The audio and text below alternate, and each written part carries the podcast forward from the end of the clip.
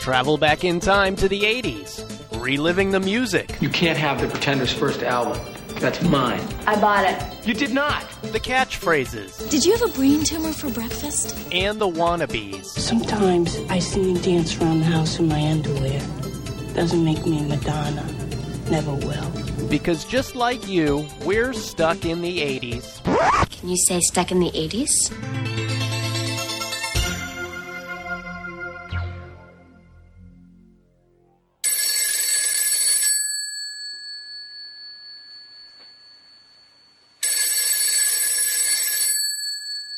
Hello? Brad, pick a number. Steve? Well, hello to you too, man. Yeah, yeah, yeah, yeah. But pick a number right now between 1 and uh, 12. Do I need to know why? No, I'm using science to pick a show topic for this week's podcast. So just give me a number. Fine, fine. I'll play along. Uh, let's see. How many times have I watched Tron this month? Uh, 12. Pathetic. Let me punch that in. And now pick a number between 1 and 30. Okay, this will go quicker if I just do what he says. Okay, how old was I when I stopped believing in Santa Claus? 16. Okay, I take back the pathetic comment from earlier and place it firmly here. Let me just type that in. Aha! You have chosen December 16th, 1987. What? Like the computer said, you, Brad Williams, have chosen the date December 16th. We can only do a show based on movies released on this date 30 years ago. Okay, I'm game. It's December, big release month, lots of Oscar bait. I bet I've got a plethora of choices. Well, let's see here.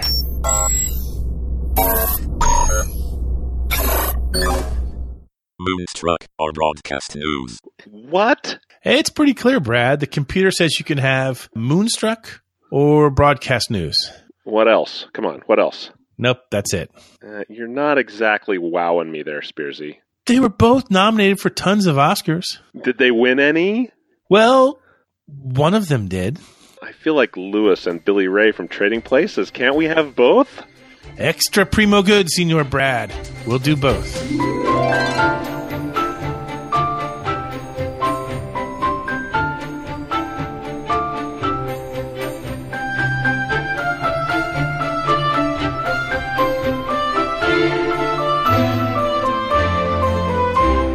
Hey, hey, welcome to Stuck in the 80s. It's your host, Steve Spears. And Brad in LA. And today we honor two romantic comedies turning 30 this month and try to decide which flick is better, Moonstruck or Broadcast News. It must be nice to always believe you know better.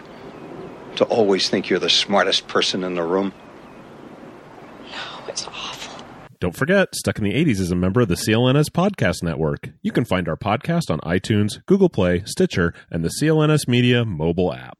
And the all new CLNS Media website has launched at clnsmedia.com. CLNSmedia.com is now the home of this podcast and 40 plus other podcasts and vidcasts in the world of sports, finance, comedy, and lifestyles. We are so excited to have our show featured on the new CLNS Media website. Support us, Stuck in the 80s, by checking out this episode at clnsmedia.com. That's clnsmedia.com. What is life?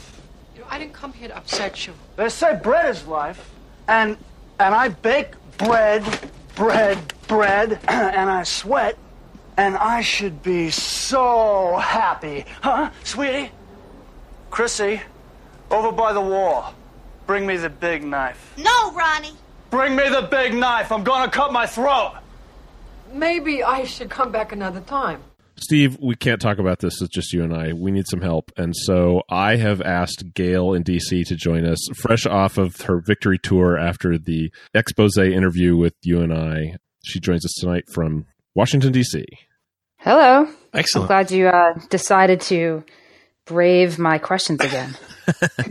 Although I won't be asking the questions this time. And I didn't come empty handed either. Uh, with me, also from the frozen Northeast, is Jen with one N.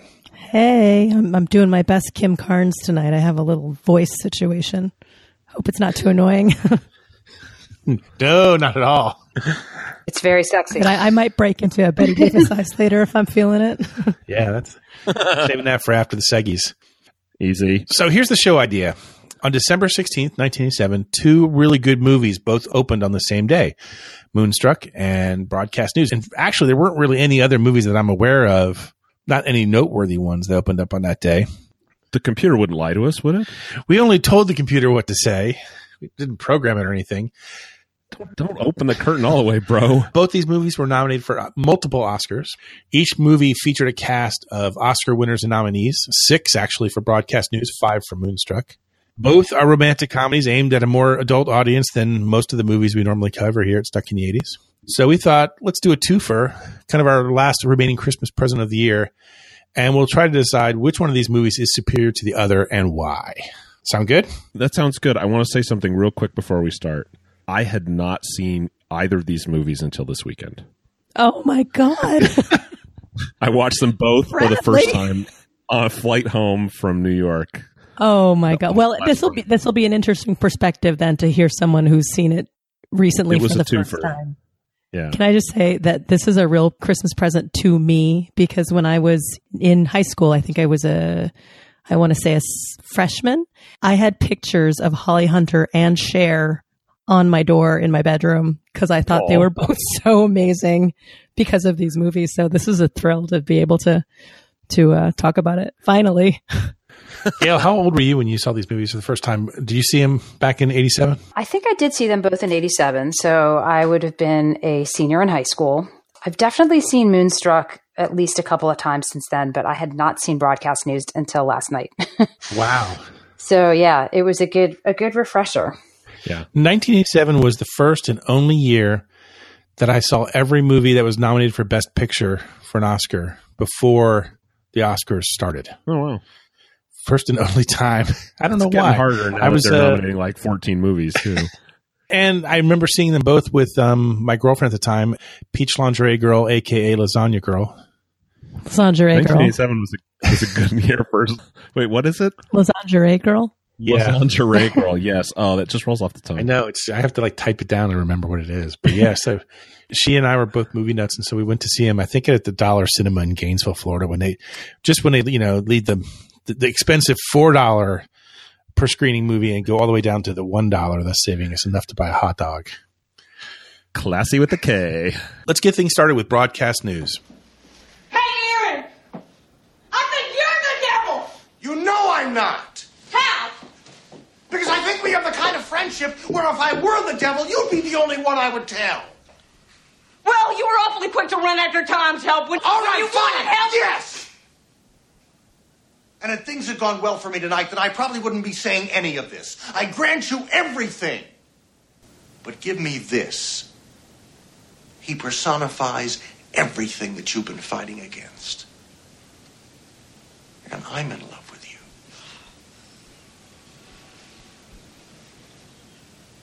How do you like that? I buried the lead.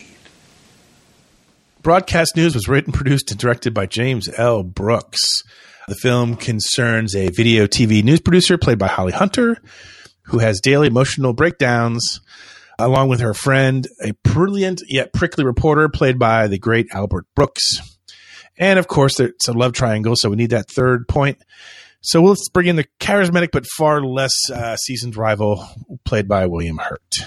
You're being kind, calling him less seasoned. Unseasoned. I, I think we can go. I think we can go all the way to say stupider. Hey, I'm trying to be uh, nice here. I have some very strong feelings about this. oh yeah, because William Hurt is going to be crushed. So, Brad, this is the first time you've seen it. What was your What was your impression?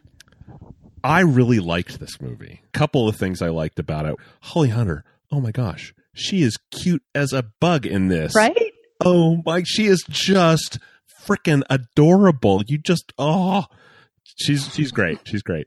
And the the whole I love the story. I love the kind of the complexity of the relationships between the three of them and how her character's conflicted about William Hurt's character and Albert Brooks and it's just this whole kind of it just feels real to me, right? Like that's the kind of stuff that that really does happen. But then overlay that on an 80s television station Jesus, we have three minutes. Why do you do this to me? Is it because I won an award? Homecoming. Norman Rockwell's enduring portrait. The return of a fighting man has always been one of the more moving ceremonies of war. We have a minute and a half. It's my responsibility to tell the control room and New York that we won't be ready. ready. Uh-uh, we'll be ready. In 84 seconds! 15 seconds! Oh, God! You're saying, oh, God! Lay it in, Bobby. Back out.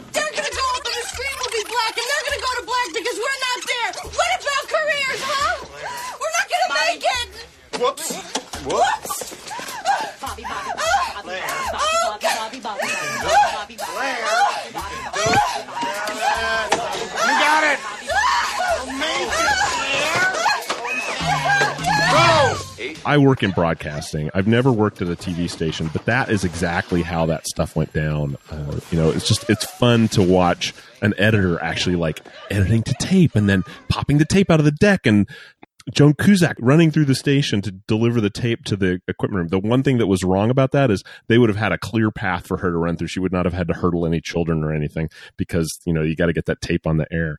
But that part of it, I just, that overlay, just kind of veneer on the top of it was just like a little candy for me while I was watching the movie. Gail, what was your first impression when you saw this movie? I really liked the the writing and the dialogue. I, I agree with Brad that these are realistic relationships, that they're kind of messy and inconsistent and stops and starts.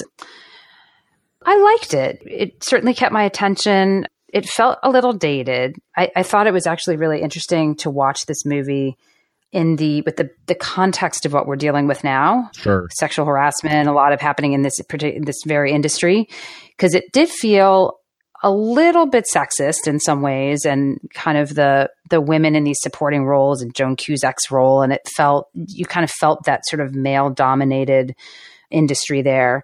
But I enjoyed it, and I liked. I had, I had forgotten how it ended, and I liked the fact that they all three sort of go their separate ways in the end, and that felt realistic. That it wasn't just a Hollywood ending with the some one of the couples riding off in the sunset. I enjoyed the DC element. There was lots and lots of shots of DC of places I recognized. There were also lots of little inconsistencies and things that were wrong that made me laugh. Like when she would get in the car and tell the cab driver where to go, and it would make no sense. she was if she was at Dulles Airport, it wouldn't wouldn't have made any sense to tell him to take New York Avenue coming in. Little things like that. It was just kind of fun to follow, but I liked it. Is there any characters that anybody here can particularly empathize with? Anyone feel like they've they've lived one of these roles before? I haven't, but I, I have to say, like, Holly Hunter in this movie was a revelation to me as a teenage girl. I mean, seriously, she was so intense and so honest, and she was she loved her job so much, and she had so much passion for it, but a, a, a great deal of integrity too. And it was it was just it really made an impression on me that you could love your work that much and it was okay. There, there's a one line where somebody, one of her bosses, one of her male bosses says, it must be hard to always know you're the smartest one in the room. And she actually admits that she thinks she yeah, is, that's you a know? great moment. And I thought, whoa, like you can say that out loud. I mean, it doesn't make you the most liked person in the room, but I don't know. I, I thought she was just amazing in it. And I thought that Aaron, I, I had an instant crush on Albert Brooks after seeing this because he was so smart and funny. And I'm like, that's the guy I want, the smart, funny guy. Yeah, but you he, know, he doesn't get what he wants. See, if, it, if there's anybody I can empathize with, it's Albert Brooks' role as Aaron. I mean, I feel like I've been in that position a dozen times in my life where I was in, in love with somebody or infatuated with somebody and just, you know, not going to get them. That person's going to go for somebody far more handsome than me. It was a little Cyrano there for a bit when William Hurt was on camera for the first time and Albert Brooks is calling in the information for Holly Hunter to relay into the studio. Mm. Yes? Hi. Listen, the pilot that shot down the Libyan in 1981 is stationed right here. Maybe you can get him. Also, Thompson said the F-14 is one of the hardest planes to fly, and they're nicknamed Tomcats. Thank Said you. Gaddafi, this is not war.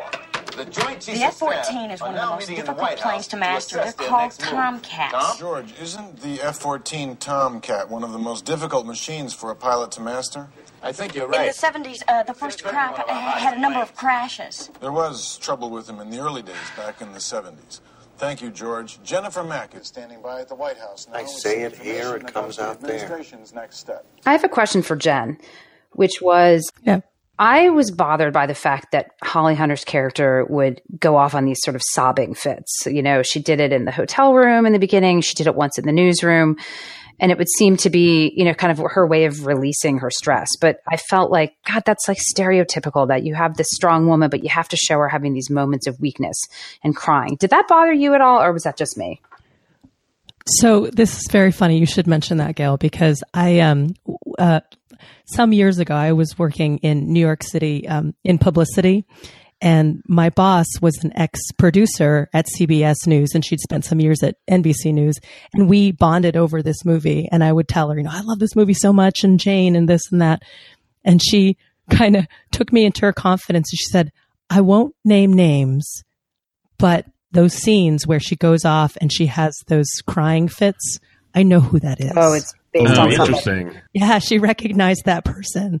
I, I kind of felt the same way. And then when I heard that, I thought, well, I, then I didn't know quite how to feel. But I think it's based on at least one person. She didn't tell me if it was like a an amalgamation of personalities in the news, but she said that she had she had a producer who did that hmm. very thing. Interesting.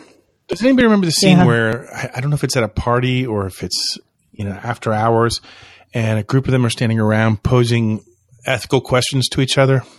Oh yeah. Oh, they're Yeah. standing in the newsroom actually when they say, "Would you tell a source you love them to get them to tell you stuff?" Yeah, yeah.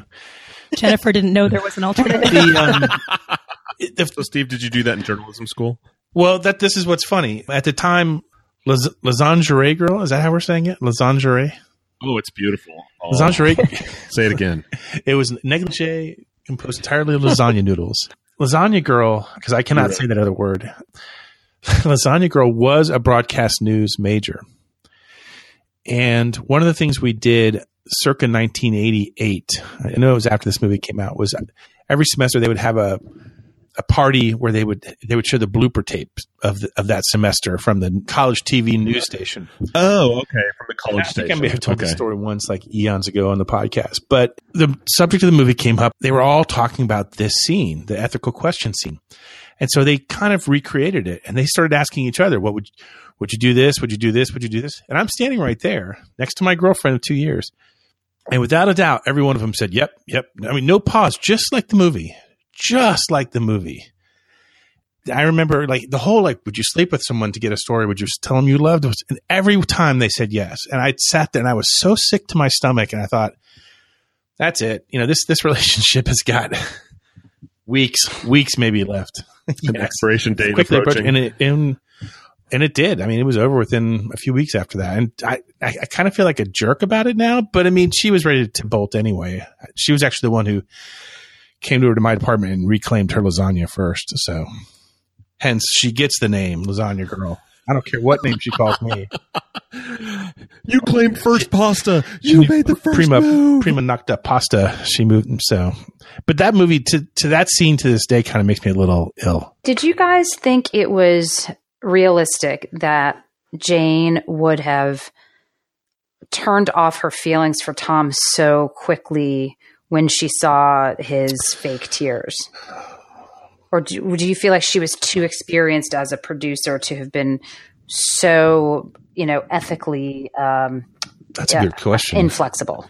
I had never thought about that before. Um, I think she was so fine tuned and committed to the ethics of what she was trying to do. And like Aaron said, he represents everything that she detested in the profession. That it t- it only took that small amount, which we got to admit was not a gigantic, and not in my book anyway, not not a gigantic screw up, but enough for her for him to just say that's it. You know, I can't, you know, be with someone like that. Yeah, I kind of buy that. Yeah. I felt like the integrity part that was just so baked into her that was, you know, that that speech at the beginning of the of the film that she gives off her cue cards to a very bored room, that kind of set her on that path. And I bel I believed it. I also believed that it was a really hard decision for her. But once she had made the decision, I felt like she was going to live it. Mm-hmm. Yeah, uh, speaking about that lecture she gives at the beginning, where it's so sparsely attended, and she's showing this film clip of of a, of an actual news story that went up, and it's it's just about dominoes. The whole thing is like, well, you know, I'm gl- I'm glad you you like it because you're going to get a lot more of it. I thought that scene every time I watch it now feels so quaint to me, and so does her decision to not go with Tom at the end. Feels really quaint to me too, like the good old days, if they ever existed, of the news, like you're saying earlier, Gail, about how like I don't know, the news has become a thing that is unrecognizable and awful and and you know, so far from Yeah. this ideal that this movie had held up. I don't know. It feels super quaint to me, but I, I like to think that it was a realistic move for her that, that, that she, you know, had to go back and watch the tape and, and I kind of made excuses for her. Like if she was a really good producer, she would have known already that there was a cutaway shot, but that she was so, Yeah, you know, she, she wanted to believe it. She kind of ignored it. There's yeah. There's some pretty crazy uh, trivia associated with this movie that I found today. Jack Nicholson, who plays the overpaid and egotistical network anchor, was not paid for his role in broadcast news at his own request. Really? Wow. Sort of ironic since it's his character's fat salary that basically causes the whole newsroom to fall apart, you know, at the end. Did he get like back end or something? That's all I know. He was only in maybe two scenes. Something else. The movie was specifically written with Debra Winger in mind to play the lead role, not Holly Hunter. Lots of other names were considered before Holly Hunter came up, um, including Sigourney Weaver, Elizabeth McGovern, and Elizabeth Perkins. I I just want to say one more thing about broadcast news and the writing. This movie is infinitely quotable. Like I'll I'll be doing something associated with something, and then I'll just all of a sudden hear Aaron's voice in my head say something. you know, it's just a very quotable movie. I, I- maybe it's just because I've seen it so damn What's much. No, but that character, Um, it's written very well. Anybody got a favorite line to share that they always quote? one that always comes to my mind is when Tom says to Aaron, "What do you do when your your real life exceeds your dreams?" And Aaron says, "You keep it to yourself." Yeah, that's a good line. I think of that one sometimes. Um, I learned something when I was doing a little research on this last night that actually they filmed an alternative ending that had her get in the cab at the airport and that he got in the cab after her, like he followed her in the cab. And apparently they were going to sort of improvise that, like he was going to come and surprise her because she didn't know this was being filmed, that this you know scenario might happen. And that apparently as he was getting to the car someone goes hey bill for william hurt and like ruined the shot. And that james l. Brooks was really mad. But so he's very vague about what the ending was going to be and he won't commit to saying you know do they end up together? Do they does she go on the trip? What happens? Do they resolve the issue?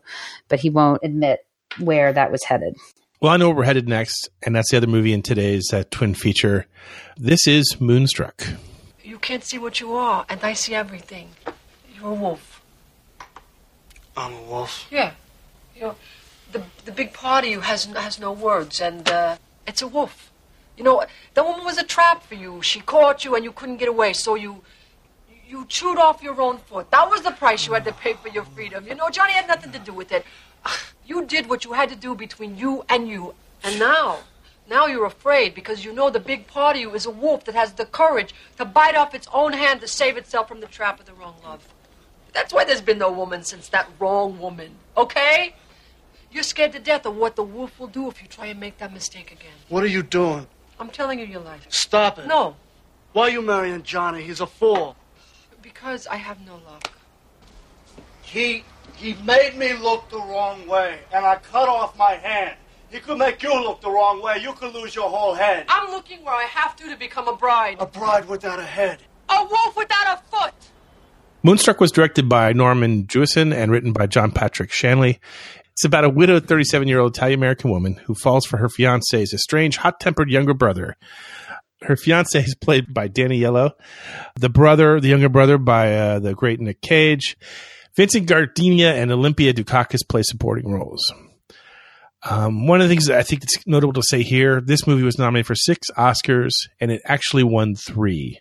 Broadcast News was nominated for seven and won none. Moonstruck won for uh, actress for Cher, uh, supporting actress for Dukakis, and the screenplay won. Oh, nice. So that surprises me because I I think the acting in this movie is superb. I just think the supporting roles, the leading roles, I think everyone's great. My beef with it would be more in the writing because I think some of the writing is not very convincing, and some of the things that, especially between Nicolas Cage and Cher, the writing wasn't always that convincing. And I would have given the screenplay Oscar to Broadcast News over this one. Snap out of it. If I have a problem with this movie character wise, uh, Nick Cage is weak. I think you do. he just looks lost in his scenes where he's where he's talking to Cher about stuff. He just looks lost. Oh, I think this is prime Nick Cage in the 80s. He just has these like Well, first he's so handsome and so like full of passion, but he also like k- makes these weird acting choices that I think are really interesting and fun. I don't know. I loved him in this. I will give you 100% that Nick Cage makes interesting acting choices. I mean, that that might we followed this up with Vampire's Kiss, so you know he makes Yeah, interesting I mean, choices. He he has probably the most eclectic career, you know, of roles that a- a- anybody could hope for. Sort of like maybe Mark Wahlberg playing a porn star, astronaut, and rock star. Oh, what are you doing? Son of a bitch! Where are you taking me? To the bed. Oh, God. Okay, I don't care. I don't care. Take me. Take me to the bed. I don't care about him. I don't believe this is happening. I was dead. Me too.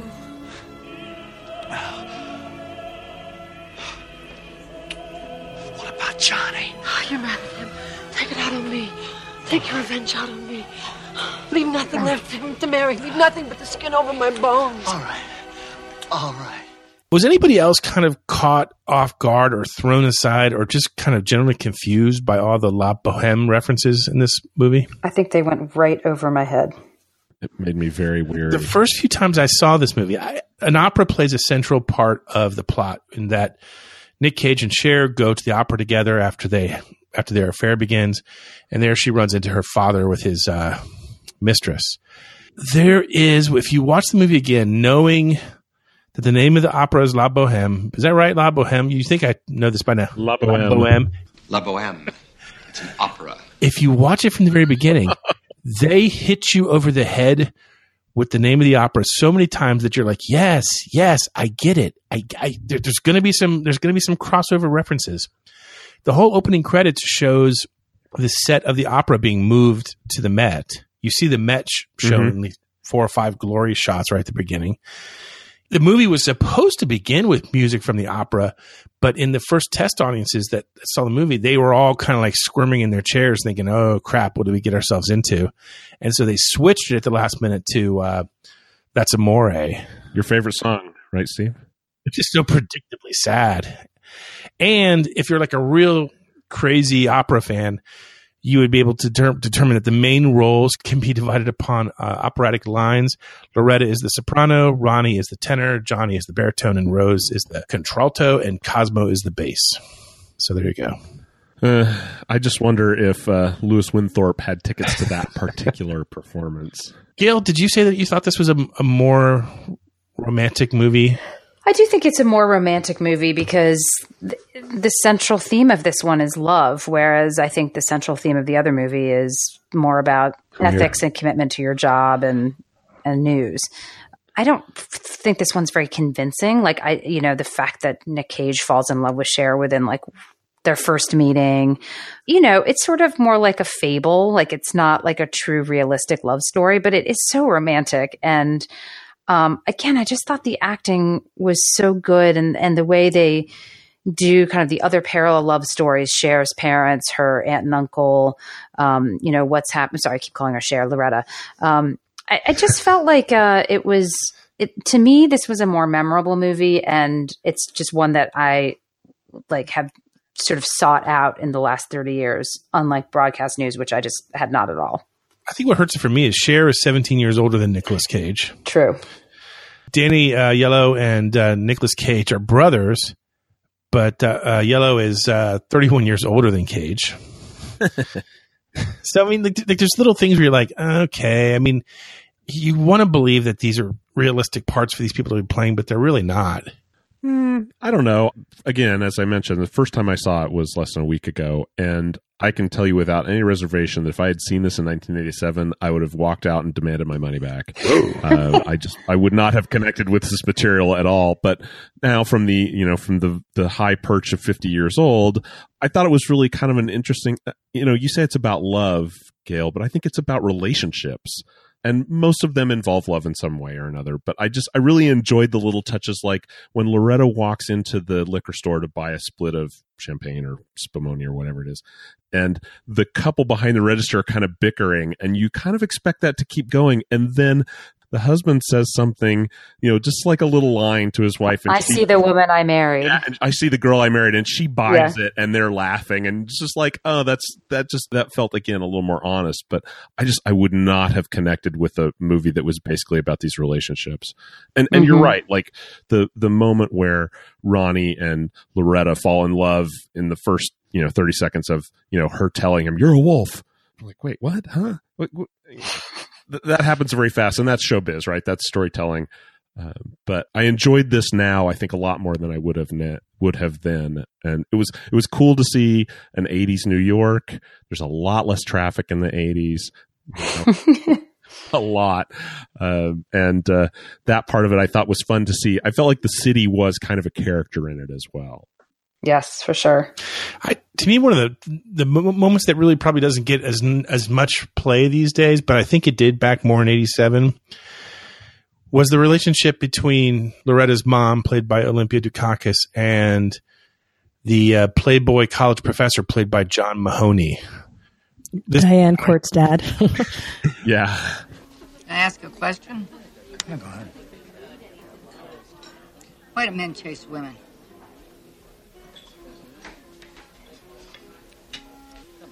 Nerves? I think it's because they fear death. Well, maybe. Listen, you want to know why I chase women? I find women charming. I teach these classes I taught for a million years. Spontaneity went out of it for me a long time ago. You know, I started out, I was excited about something, wanted to share it. Now it's rote. Multiplication table. Except sometimes. Sometimes I'll be droning along, and I'll look up and I'll see a fresh, beautiful young face. And it's all new to her. And I'm just this great guy who, who's brilliant and thinks out loud. And when that happens, when I look out there among those chairs and see a young woman's face, and see me in her eyes, me the way I always wanted to be, maybe once was, I ask her out for a date. It doesn't last long. A few weeks, a couple of precious months. And she catches on that I'm just this burned out old gas bag, and she's as fresh and bright and full of promise as moonlight in a martini.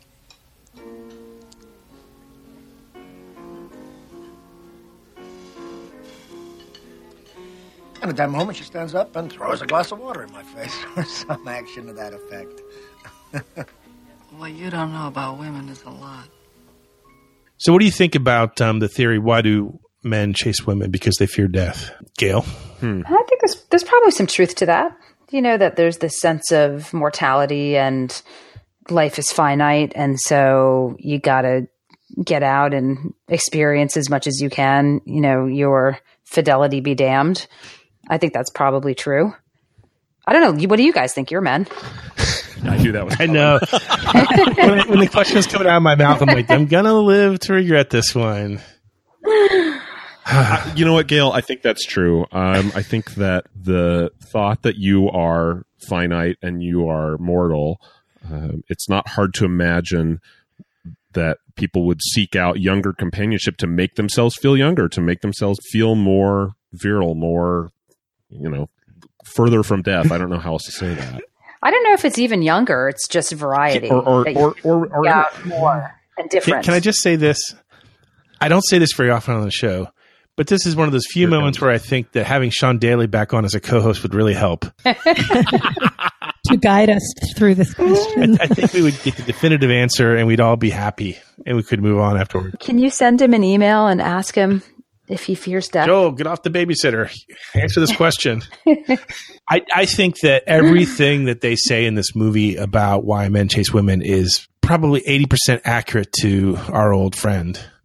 So, and I think even he would Hmm. admit that. So, so there's some bizarre trivia associated with this movie as well. Um, Nick Cage's screen test didn't impress the studio at all, and they wanted to replace him with somebody else. But Cher was the person who said, "I will quit unless you hire him." And after a few days, the studio uh, relented. and they had great chemistry. They did, they did, and Yes. she must have Yeah. known it. Um, Cher herself had just done two movies back to back, and was so tired she originally turned this part down. She also said that she didn't think she could play the part of a bookkeeper because in real life she was such a lavish spender. Seems that's acting. Acting. It's called acting. Yeah, it's called, called pretending. You're also not a widow. Oh, not yet anyway. Oh, wait, no. It's well, Too soon. hashtag too soon. Yeah. I read some trivia on this last night. Cher said she enjoyed playing the first half movie Loretta more than she enjoyed the second half Loretta. She liked being the kind of uptight, bottled up, you know, sad, no nonsense Loretta as opposed to Cher Loretta. sentimental, yes. and then I also read that Danny Aiello hated his character and thought he was ridiculous and was very unhappy with the I, way it I- turned out. He's not he's wrong. not wrong at all. His his character is such a. It's hard to watch him in that role. It's so unlike him in anything else you've ever seen him in. Yeah. But he does credit this movie for really kickstarting his career, or at least giving it a big boost. I don't know what he had done before this, He but never would have booked Hudson Hawk without this movie. I think that Olympia Dukakis is perfection Yes. in this movie. Agreed. Just perfect. yeah. Yeah. Oh, and she said she was paying her kids' college tuition on credit cards until this movie came out, and it totally just. Oh, that makes me so. Oh, that's so sad. That makes me happy. No, that's so happy. Are you Yeah. I'm just so happy the bills. Yeah, but just that someone, you know, uh, Ladies and gentlemen, the difference between Steve and Brad. Brad's like, yay, she can pay the bills. And Steve's like, no, she couldn't pay the bills until that very minute when she could. yeah, it's always half empty to me, isn't it, Brad? I fell for this movie, hook, line, and sinker. I love, and I, I, I watched it last night for the first time in many, many years, and I was shocked how many, how much I remembered, like how many scenes I remembered, how many lines I remembered. I didn't realize it had made such an impression on me. But, um, but we were talking about how much more romantic this movie is than broadcast news, and you know, it's definitely by design. Like when she goes to that liquor store, it's called the Sweetheart Liquor Shop. You know, and when she goes I to get her makeover, it's called the Cinderella Beauty Shop. So it, it is like a fable, Gail. It is a lot like a fable, and it's very fun. I got to tell, um, '80s Nation, if you're looking for a, a a fun, just light movie for for Christmas that isn't about Christmas, this takes place all during Christmas time. So you get these beautiful scenes at um, at Lincoln Center of the big tree, and it's just pretty. It's just nice, yeah, mm-hmm. for this time And of we year. should say it's also available on Amazon Prime.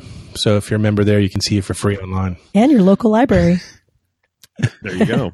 so Steve had told me when he found out I hadn't seen either of these, I think it was on Wednesday or Thursday, he said to me, one of them's got a happy ending and one of them has a less happy ending. But he, and they said, I'm not going to say anymore because I don't want to, you know, I don't want to spoil it.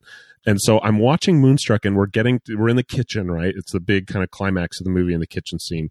And I'm waiting for Danny Ayo to come in and for her to turn her back on Nicolas Cage and say, you know what, I'm I'm promised to this man, I'm going to marry him. That's what I was kind of expecting. I have to say, I was, and and then when it didn't happen, I'm like, oh, Hollywood ending. Okay, that's fine. How do you think you would have taken the movie if she had said, you know what, Baker man with one hand, go do your thing. I I said I was going to marry your brother, and I'm going to. It would have been inconsistent with the rest of the movie. and depressing. You yeah, think the so? whole- it's like they, it's like we've kind of determined it's a fairy tale, and fairy tales don't end like that. Yeah. I guess they weren't doing that then in in the Hollywood. it was still about it was still about the happy ending for the most part. I don't know. I just I seriously I just kept waiting for that to happen, and then he comes to the door, and I'm like, here it comes, here it comes, here it comes. Oh my gosh! And then and then it got sappy. Give me that ring. And she didn't. I thought it was interesting. She didn't make Nicolas Cage get down on his knees to Huh. ask her. Interesting. I guess I am implying that the ending to broadcast news is not a happy ending, but but maybe it is. It's a satisfying ending, but I think the reason it's satisfying is because it feels it feels true to the characters. And I suppose I should be able to say the same about this. I guess I was just since I'd watched this one first, I didn't know how the other one shook out. Um, I just was anticipating that for some reason. I guess because operas are tragic. Mimi dies in La Boheme. If you've seen it, unfortunately, I have way more times than I care to admit. I just I I was almost startled when it came out the other way. You know what won't startle you right now? The That's Seggies.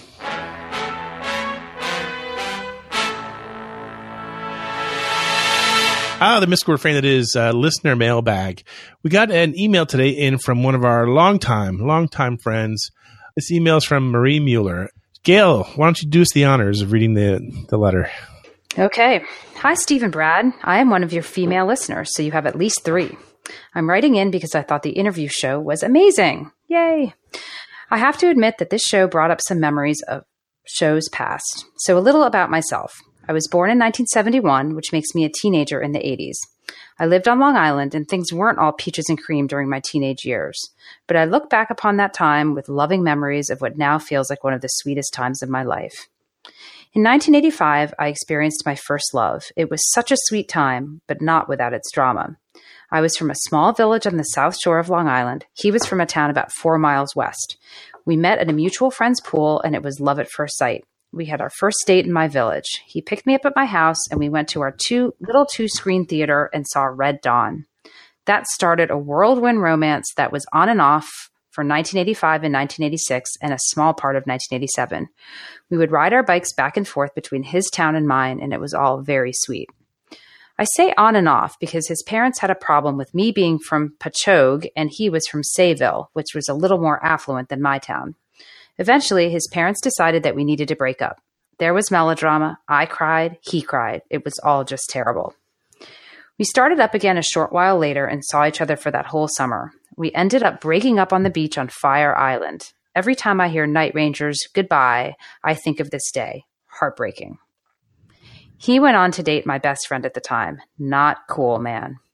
Years later, in the early 90s, we rekindled our relationship, but it didn't last long. Life takes you in unexpected directions. You know how that goes. Regarding the show over the years, it was fun and interesting in the Sean Daly years, but I, of course, kept la- listening when B Rad took over. Now I wouldn't have it any other way. Brad, Brad brings a smart, very upbeat vibe to this podcast. But one thing, you need more female guest hosts. We women have a whole other perspective on the 80s, I promise.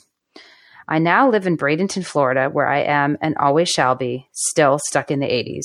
Marie Mueller. Oh, that's nice. That is. Nice. You asked Merry for more Christmas. female And guest look, you delivered the female We guests. deliver. Yeah. Yeah. But it was the right time to use that letter. As always, you can. We love the letters. Please send them, especially the stories of heartbreak and uh, agony. it feeds Spears' I'm- soul. Those, those go straight to the top of the list, more so than the happy ones. Uh, send them to podcast at sit80s.com. What's happening, hot stuff? Ah, by the sound of the gong, it must be time for mystery movie moment. Uh, you know the drill here. We'll play a snippet of a movie from the 80s, and if you get it right, you're in, into the drawing for the uh, bottle openers, the never ending bottle openers, and whatever swag I can find here at the lair. Pay attention. Here was the clip from last week. Army bases are pretty dead, unless you're in the Army. So I always had a lot of time to daydream. And my daydream was always the same that someday I was going to get to Chicago. Because that's where they make dance TV. That's Girls Just Want to Have Fun. Any, any fans of the movie here? Cricket, cricket. oh um, yes, no, yes, me. I've never seen it. I Oh, have really? never seen it either. It's okay. I have seen it at three slumber parties. It's got um, who's it got in there? It's got um, Helen Hunt. Helen Hunt and Sarah Jessica Parker Yep. and Richard It Blake. is terrible. It's it's terrible. I mean, it's wonderful, but it's bad. It's it's a fun movie. Brad, why don't you read the winners? Let's do that. This week's winners include Ryan the Pirate King, Brock from the Great White North Dakota, Anita Montoya, Dave Cedillo, Tom Korn in Austria, Jeff in Utah, the man known only as Rowan, Canuck and Cali, Bo Fornaris, Dave Augie August, Jackie Raskin Burns, Aaron Shirley in Burnaby, British Columbia, Canada, Don in Tulsa, Joe in Michigan, Jesse El Gato Grande Smith, Amy in Naperville, Eric Newell, and Christine in Philly. Pay attention. Jen will supply us with this week's mystery clip. You are so sleazy. Yay! You think that you can do anything you want and then lie about it, and we just have to take it because what are we? Just a bunch of kids. Well, not this time. If you know it, email us at podcast at sit80s.com and tune in next week to find out if you're a winner. Ah, the ever familiar refrain of name that 80s tune, signature event here on the podcast. But by signature, I just mean the first time we ever figured out a, a, a Segi that actually stuck around for a while. But uh, hey, mothers here nor there. We'll play a snippet of a song from the 80s if you get it right. Again, you're entered into the drawing for the bottle opener, the Stuck in the 80s bottle opener. Hey, by the way, we have a store now. Did I, did I say that on a previous podcast? You can go to um, sit80s.com slash store and you can find the official Stuck in the 80s t-shirts there, plus a bunch of like other 80s related t-shirts. Like there's an Electric Dreams shirt, there's a Tron shirt, Brad, in case you don't already own it. Mm-hmm. Stuff like that. There's a really cool Breakfast Club shirt that I, lo- I love. So there's about like Do we have tote bags? I don't know. Do you need do we need tote bags? I don't know. I, you know, re- use, reusable grocery bags are big in California. Oh, well, here in Florida too. We we care about the environment, except for when we're polluting the Everglades. Anyway, pay attention. Here is the clip from last week. That's Sheila E. with the glamorous life.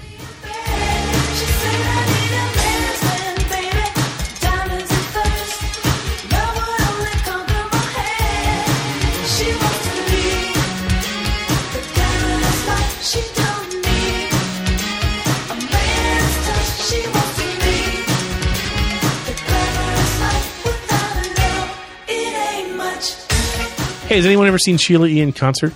Uh, you know what? I think I have seen her back in the olden days when I used to go to the Playboy Jazz Festival. She was playing with Tito Puente. Oh wow, she awesome. is definitely Yeah, on my she- I just thought of that. She's, she is super talented. Yeah, yeah, I have wanted to see her live Just an extremely talented percussionist. Yep.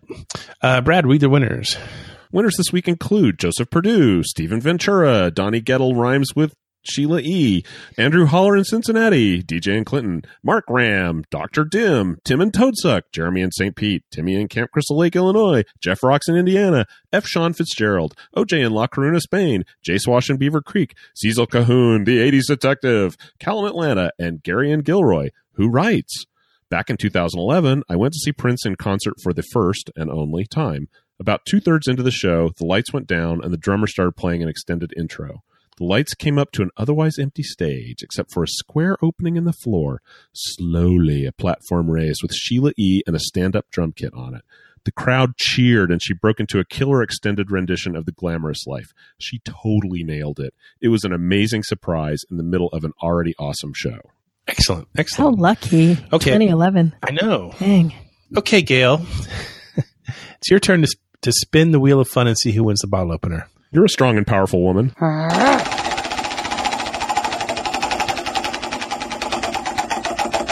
And it's going to land on Mark Ram. You are this week's lucky winner. So email us your snail mail address and we'll get something out to you. In the meantime, Gail is also picking the mystery song for this week. So pay attention. Here it is. If you know it, email us at podcast at sit80s.com and tune in next week to find out if you're a winner. We'll be right back after this commercial break. Listen up, 80s Nation. Basketball season is back, and here at Stuck in the 80s, that means we have a special sponsor to help you uh, make the most of the season. It's time for you to put your fantasy knowledge to the test and win some huge cash prizes every night playing the one day fantasy basketball at DraftKings.com. At DraftKings, there are so many ways to play. You could do public contests with huge cash prizes. You could do private leagues. You could do friend leagues. Uh, they've even got beginner and casual contests where you can kind of learn the ropes and kind of get your handle on the whole thing. The best part, you get to draft a new team each day. So here's the deal. Use the special promo code CLNS at DraftKings.com to play free with your first deposit for your share of $10,000 in total prizes tonight. Don't wait. The special code is CLNS at DraftKings.com to choose your lineup, the game inside the game. It starts off with this very high-tech syntho-sequency type thing, like this. That's the news.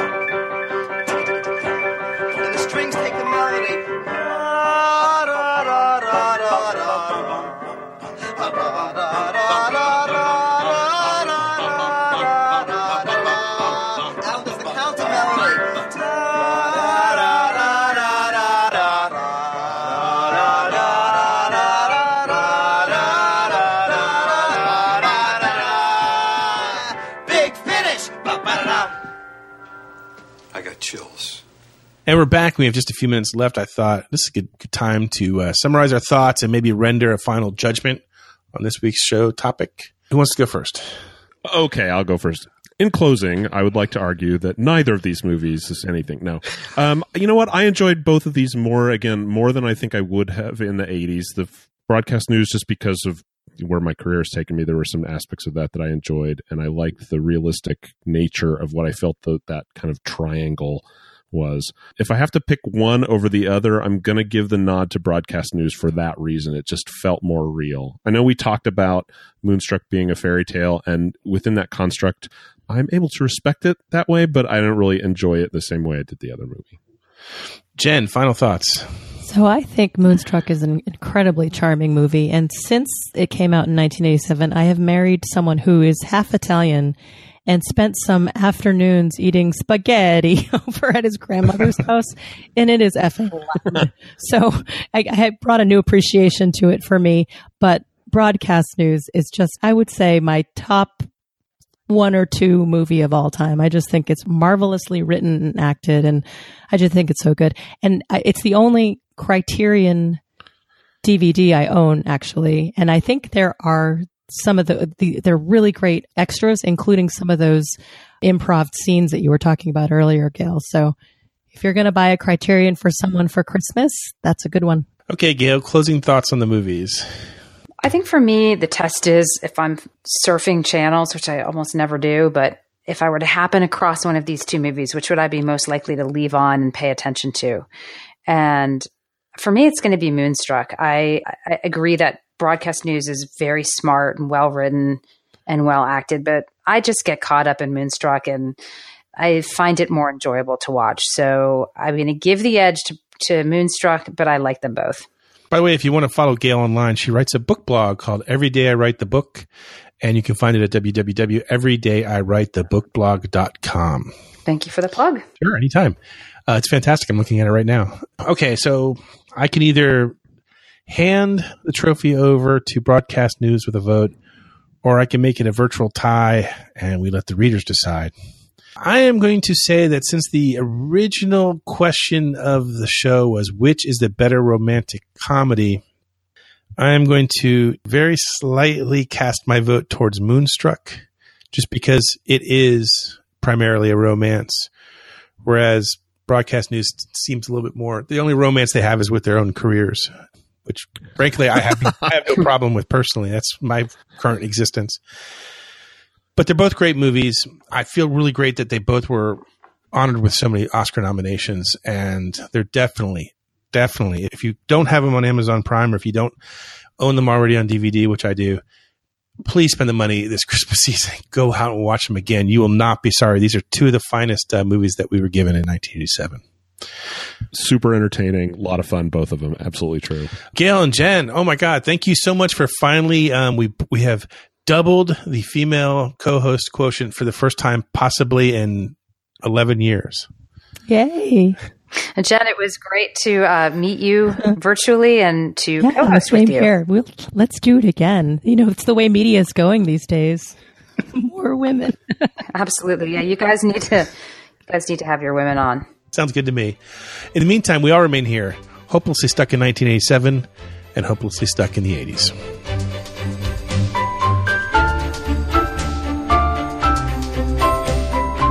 Stuck in the 80s is a member of the CLNS Media Network. And don't forget to subscribe to the podcast on iTunes, Stitcher, or the CLNS Media mobile app.